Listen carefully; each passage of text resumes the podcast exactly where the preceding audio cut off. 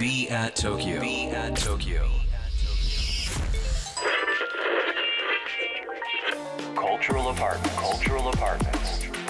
Be at Tokyo. Be at Tokyo. Cultural apartments. Produced by Be at Tokyo.皆さんこんばんは。ビアと東京の土井博史です。東京からまだ見ぬカルチャーを生み出すためのラジオプログラム、カルチャーアパートメンツプロデュースドバイビアと東京、えー、今日は飯田明夫さんをお迎えします。まずは簡単ですがプロフィールをご紹介したいなと思います。えー、青森県八戸市ご出身、多摩美術大学学生時代には勅使河原三郎氏のダンスカンパニーカラス立ち上げのメンバーとして、山口小夜子氏とともにパリなど国内外で活躍。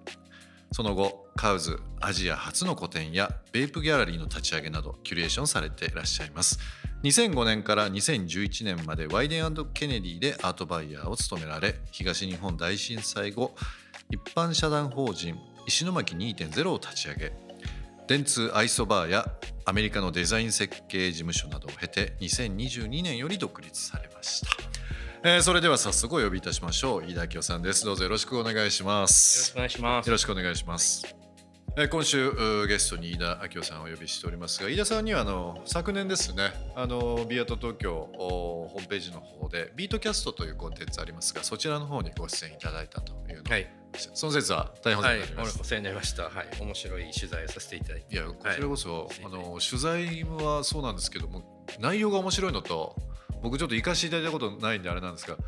行ってみたいなと思ってながら、ぜひ、はい、あのその日も取材終わった後ね、みんなであの焚き火を囲みながらですね、あのいろんな、えー、みんなの悩み相談室みたいなのをやったりとかちょっといろいろ、はい、もう行ったスタッフから聞いてますよ。それはなんかあの楽しい取材だったと、はい、しっかり取材してきてくれたっていう風な話はあのしたのを覚えておりますけども、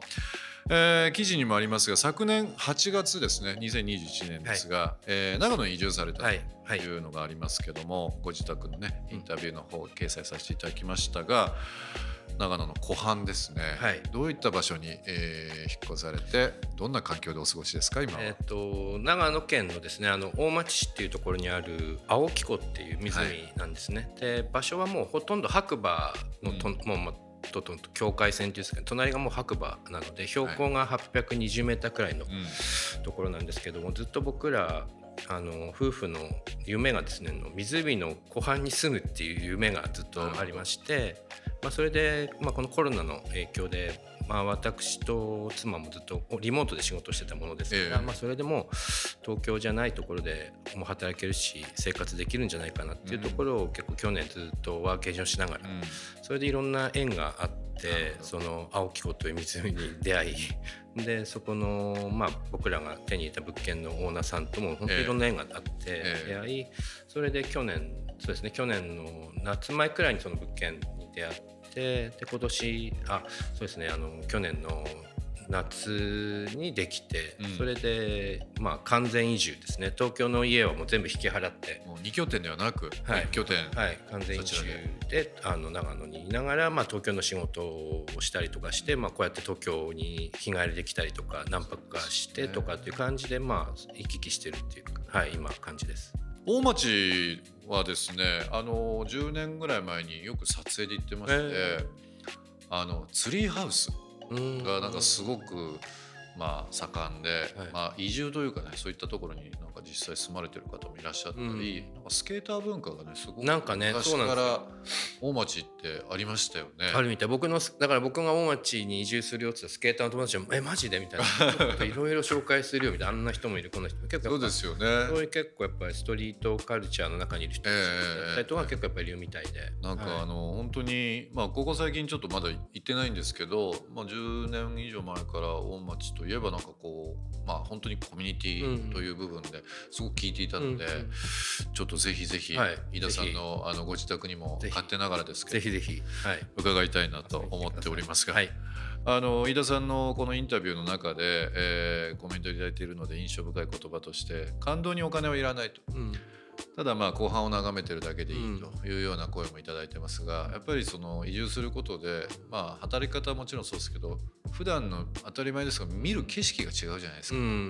やっぱりそれってこの言葉通りお金にはなられないという。そうなんですよね。そのやっぱり僕も東京でさんじゅうごねん以上住んでて、うん、でやっぱり、まあ、若い頃はね、あのなんだろう、何でも楽しいっていう感じだったんですけど、だんだんこう大人になってきて、こう収入も出てきてっていう時に、こうなんだろう、こう特に結婚したりとかしながら大人になってくると、何かをこう何か感動を得るっていう時に、やっぱりそこに付随するものっていっぱいあるじゃないですか。ありますね。高い、例えばレストラン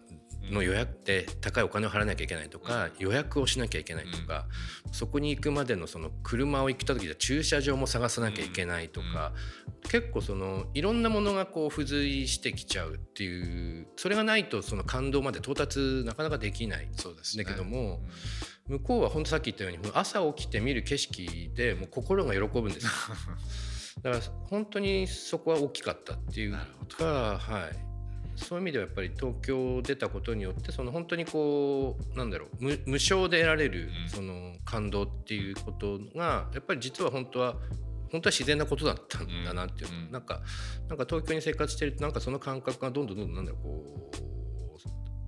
う薄くなっていくっていうね、えー、なんかそういう意味ではすごく今逆に本来の人間らしい、なんていうんですかね、こう感覚に戻れたっていうところにおいては、うん、あのすごく良かったなって、はい、思ってます。夜寝る時間が早くなったり、朝起きる時間早くなるとか、えっと、そういうのは夜寝る時間は結構僕らは結構遅くまで、ね、起きてるタイプなんですけど、朝が早くやっぱなりました、ね、なりました、はい。あのー、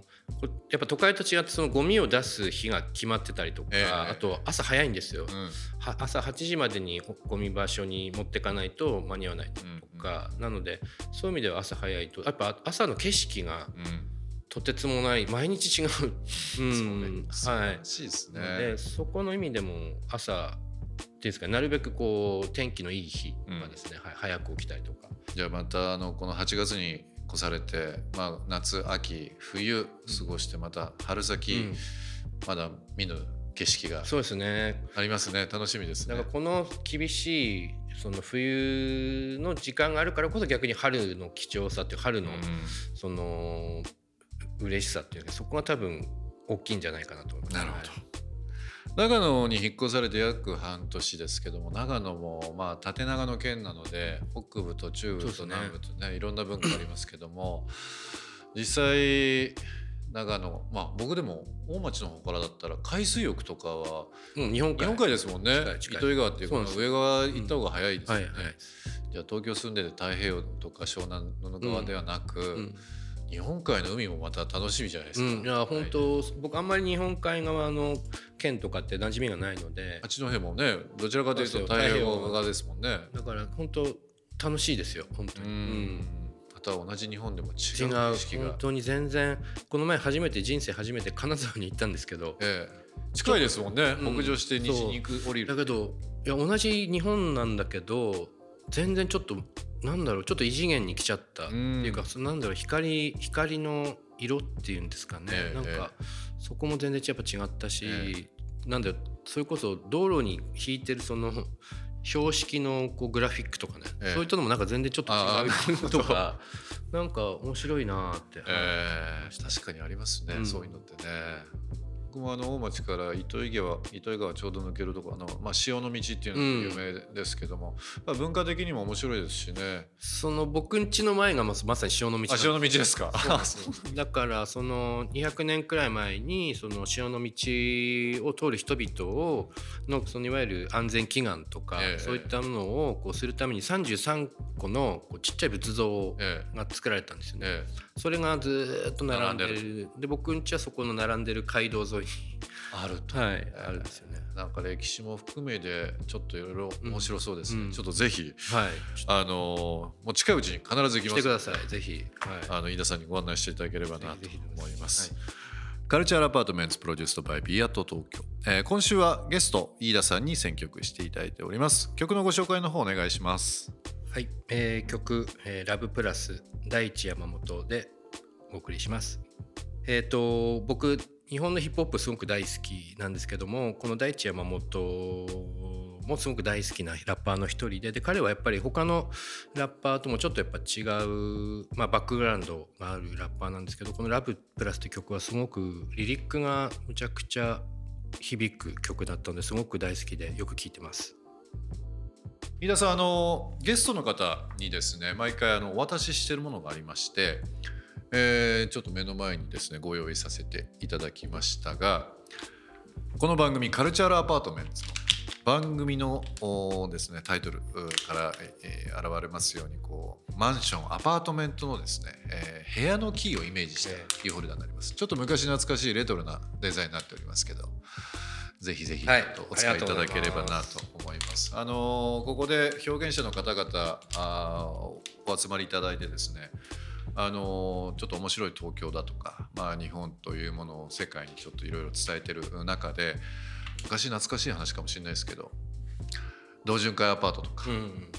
えー、コーポオリンピアとか、なんかそういった、まあ、この原宿周りに代表されるような、うん、なんかこうアパートメントカルチャーってすごくいいなというのもあって、えー、とそれをイメージして作りました。はい、ぜひお使いいただければなと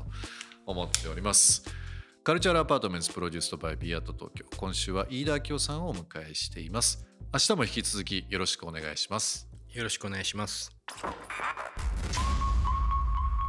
Be at Tokyo、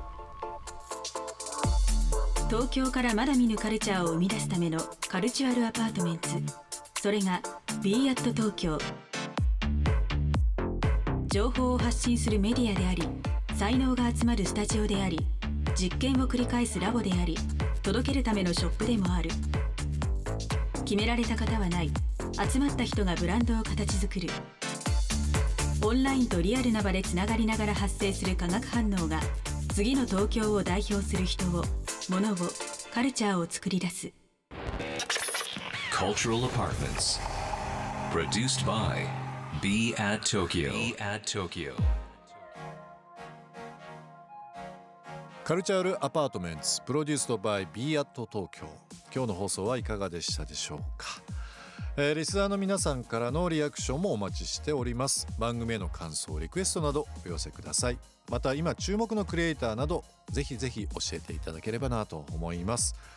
アドレスは Be at Tokyo の頭文字を取って小文字で ビーエーティーはちきゅうなな at interfm.jp、 小文字で ビーエーティーはちきゅうなな at interfm.jp、 ツイッターではハッシュタグ小文字で ビーエーティーはちきゅうなな、 ツイッターではハッシュタグ小文字で ビーエーティーはちきゅうなな をつけてつぶやいてください。それではまた明日この時間にお会いしましょう。Be at Tokyo の土井地博史でした。